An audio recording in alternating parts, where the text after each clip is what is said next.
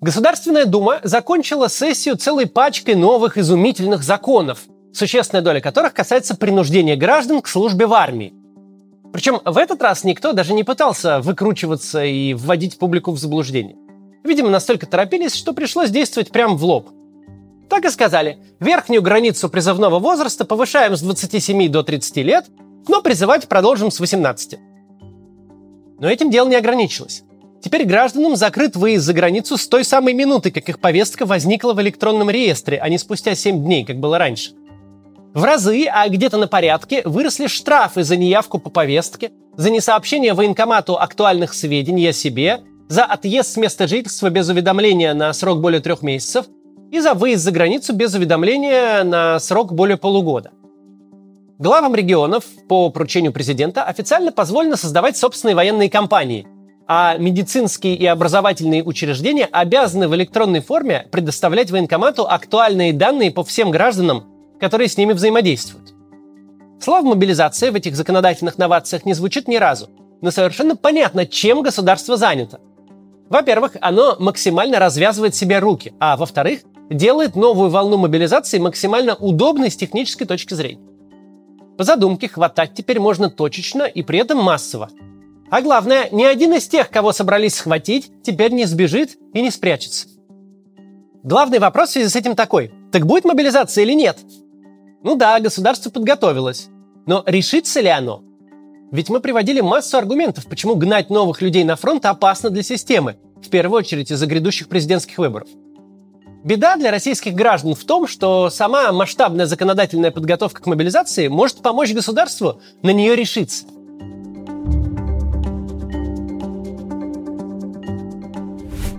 Почему осенняя мобилизация стала такой огромной проблемой? Почему люди так резко на нее отреагировали? Если вы зададите эти вопросы нормальному человеку, который не отработал лет 20 стало начальником, то он вам, понятное дело, скажет. Потому что люди совершенно нарочным образом не хотят умирать. Потому что перспектива помереть рождает у них сильное душевное волнение. Потому что они плохо относятся к тем, кто стучится к ним в дверь, чтобы забрать их мужа, сына, брата или отца на войну и на смерть. Так это работает для людей, но не для бюрократии. С точки зрения бюрократии виной всему бардак и неправильная организация. Виной всему отсутствие готовой системы. Нет нормативной базы и нормального учета военкомата. Нет электронных реестров, синхронизированных с базами других ведомств. Нет серьезной ответственности за неявку по повестке, в конце концов. В результате хватали 50-летних отцов троих детей с инвалидностью даже близко не служивших в армии, в то время как молодые здоровые лбы стояли в очереди на Верхнем Ларсе. И в бюрократической логике это главная проблема. Не то, что людей в принципе забирали на войну, а то, что забирали не тех и не так, как надо. Так устроена бюрократия. С реальностью она взаимодействует посредством нормативных актов. Если в реальности происходит нечто, что чиновникам не нравится, они выпускают бумажку, которая запретит этому происходить.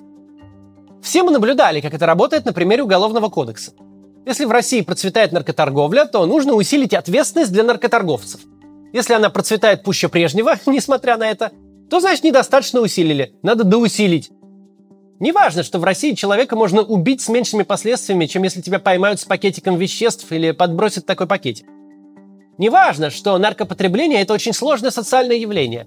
Неважно, что не существует прямой связи между тяжестью наказания и мотивацией преступления – если человека не остановила перспектива провести в российской тюрьме 10 лет, то не остановит и 20. Вот это все не тот язык, на котором понимает бюрократия. Для нее все механически просто. Если существующая бумажка не работает так, как хотелось бы или как надо, по ее мнению, а то и вовсе приносит проблемы только, нужно просто принять вторую бумажку, чтобы первая бумажка работала. Если граждан возмущало то, что забирали не тех и не так, иными словами, возмущал беспорядок, то нужно что? Нужно навести порядок. Тогда все пойдет как по маслу. Те, кому не положено умирать, спокойно себе будут жить, а те, кому положено, никуда не сбегут. С конца осени государство именно этим и занято. Наводит порядок в воинском учете и закрывает лазейки. Началось все с цифровизации военкоматов и синхронизации их баз с другими государственными ведомствами продолжилась ликвидация самой главной лазейки – бумажных повесток и автоматическим поражением в правах всякого, кто, по мнению государства, должен встать под ружье. а заканчивается существенным увеличением призывного возраста и предельного возраста пребывания в запасе. И, конечно, увеличением штрафов за неявку в военкомат до значений, неподъемных для большинства российских регионов. Если вы молоток, то любая проблема для вас – это гвоздь. Если вы бюрократ, то станете искать причины кризиса в правилах и законах. Так работает любая бюрократия в любой стране мира. Разница между здоровыми странами и такими режимами, как наш, не в том, что в условной Германии или Соединенных Штатах сидят какие-то другие бюрократы.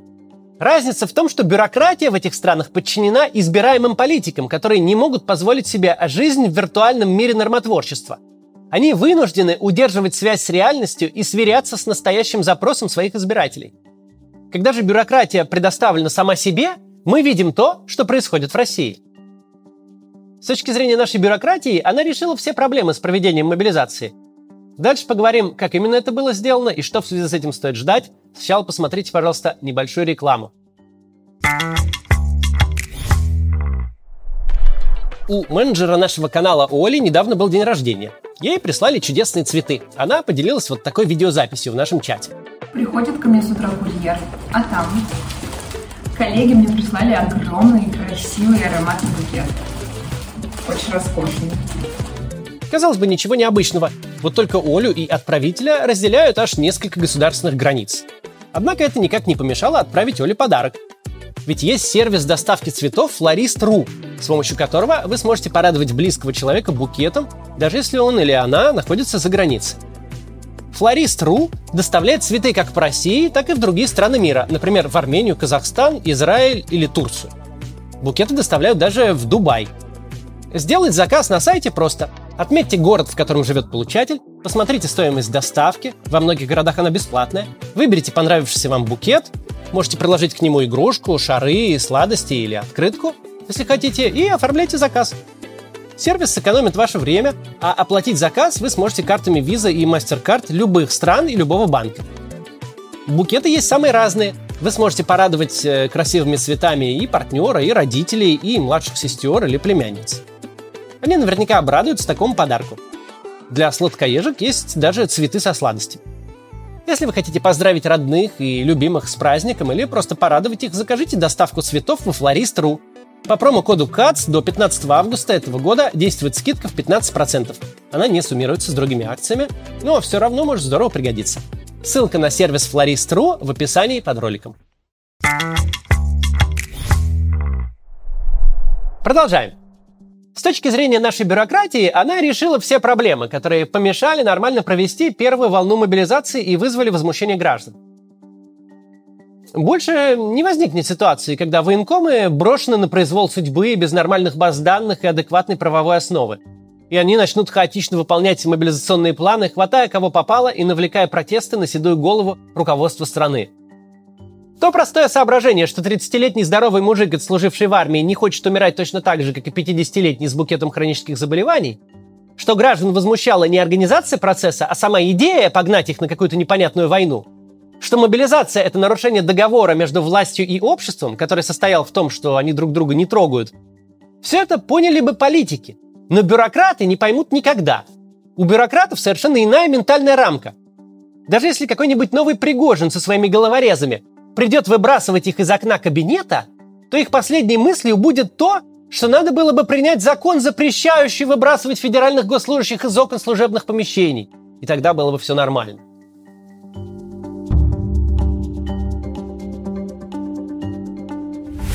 Все время, пока мы гадали, будет новая мобилизация или не будет, пока люди то сильно нервничали по ее поводу, то расслаблялись, государственная машина ехала в одну сторону, никуда не сворачивая. Она делала все возможное, чтобы новую мобилизацию можно было начать буквально одним днем, а начав провести так, чтобы ущерб не превысил пользу. В связи с этим давайте просуждаем, будет все-таки новая волна мобилизации или нет, а если будет, то какие формы примет. Факт первый. Мобилизацию больше не нужно объявлять. Указ президента о ее проведении никто и ни в какой части не отменял. Все его положения действуют, приостановка мобилизации юридически никак не оформлена. Путину нет нужды выходить ни с каким обращением, рискуя рейтингом, и давая запас времени тем, кто собирается бежать и спрятаться. Мобилизацию свернули неформальной отмашкой. Также ее можно и возобновить. Если это случится, то случится внезапно.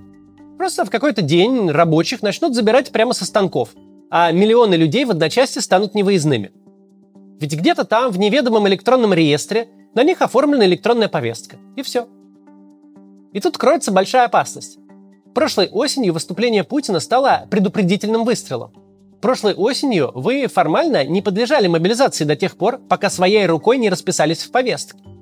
Теперь же вы узнаете о том, что ваша жизнь навсегда изменилась в тот самый момент, когда сотрудник ГИБДД отстранит вас от управления транспортным средством. Второй факт в том, что ресурсы военкоматов освободились. Мы с самого начала говорили, что мобилизация возможна либо сильно до призывной кампании, за месяц-полтора до 1 апреля как минимум, либо сильно после. Так что до 15 июля можно было быть относительно спокойным. Система просто не потянет и призыв, и мобилизацию одновременно – но 15 июля прошло полторы недели назад. Военкоматы свободны, начинать можно хоть завтра. Здесь имеется, конечно, контраргумент. Все-таки через полтора месяца у нас единый день голосования. Не президентские выборы, но все равно очень серьезное мероприятие. Мэра Москвы, например, переизбирают. Хорошее соображение, но с ним есть проблема. И кроется она в третьем факте. факт третий заключается в следующем. Система считает, что справилась с недочетами, которые в прошлый раз принесли такие громадные политические проблемы. Это, собственно, то, о чем мы сегодня и говорим. Больше нет никакой нужды выставлять заградотряды у входов в метро, выхватывая всех, кто отдаленно похож на мужчину. Больше нет необходимости проводить рейды по подъездам. По улицам Махачкалы больше не поедут полицейские машины, оповещающие из матюгальников «Всем мужчинам явиться в военкомат!» С точки зрения системы больше не случится никакого публичного позорища которая возмущает и пугает граждан, попадает на камеры мобильных телефонов и разлетается по соцсетям. Теперь все можно сделать тихо и дотянуться до каждого адресно. Те, кто не нужен на фронте, по задумке властей, и вовсе не должны заметить новой мобилизации. Для них она должна стать фактом из чужой жизни, такой же периферийной темой, как и сама война. А вот те, кто на фронте нужен, не должны иметь ни единого шанса куда-то сбежать. Первая волна мобилизации просто перевернула общественное мнение – Виной тому объявили бардак в ее организации. Именно в результате бардака каждый, кто обнаружил у себя Y-хромосому, впадал в панику и задавался вредными вопросами из серии «Как эта специальная военная операция, которая ведется специальными людьми и идет строго по плану, вдруг стала касаться меня, менеджера по продаже финансовых продуктов?» Бардак теперь ликвидирован, по крайней мере, так думают чиновники. Они думают, что теперь можно схватить нужного человека таким образом, чтобы настроение и лояльность его соседа не пострадали. Теперь, думают они, можно вести масштабную, но при этом точечную мобилизацию, которая особо не повлияет на общественное мнение и не приведет к тому, что на одного мобилизованного будет три сбежавших и 33 до ужаса напуганных. Неважно, действительно ли все так. Важно, что система явно в этом убеждена. Убеждена, что сделала все возможное, чтобы новая мобилизация не стала политической проблемой.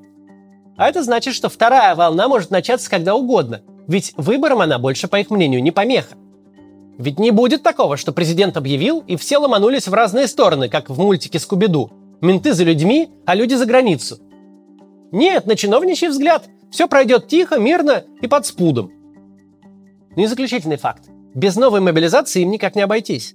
Наступление ВСУ сейчас сдерживается всей живой силой, которая есть в распоряжении Минобороны.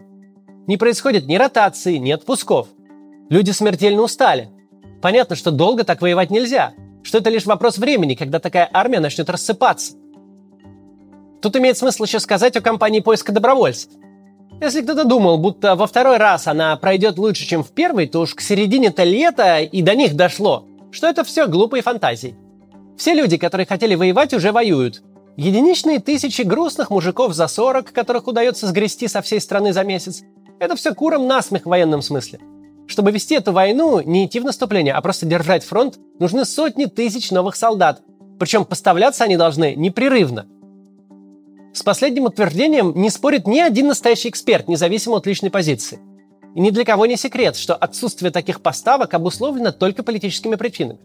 Как только Путину удастся устранить политические риски или хотя бы убедить себя, что эти риски устранены, что они были вызваны не самой мобилизацией, а ее форматом, вторая волна начнется сразу же. Система свое дело сделала, а это значит, что мячик сейчас на стороне Путина. Пойдет ли он на такой риск до выборов и до того, как обрушится фронт, это вопрос. И ответ на него непредсказуем.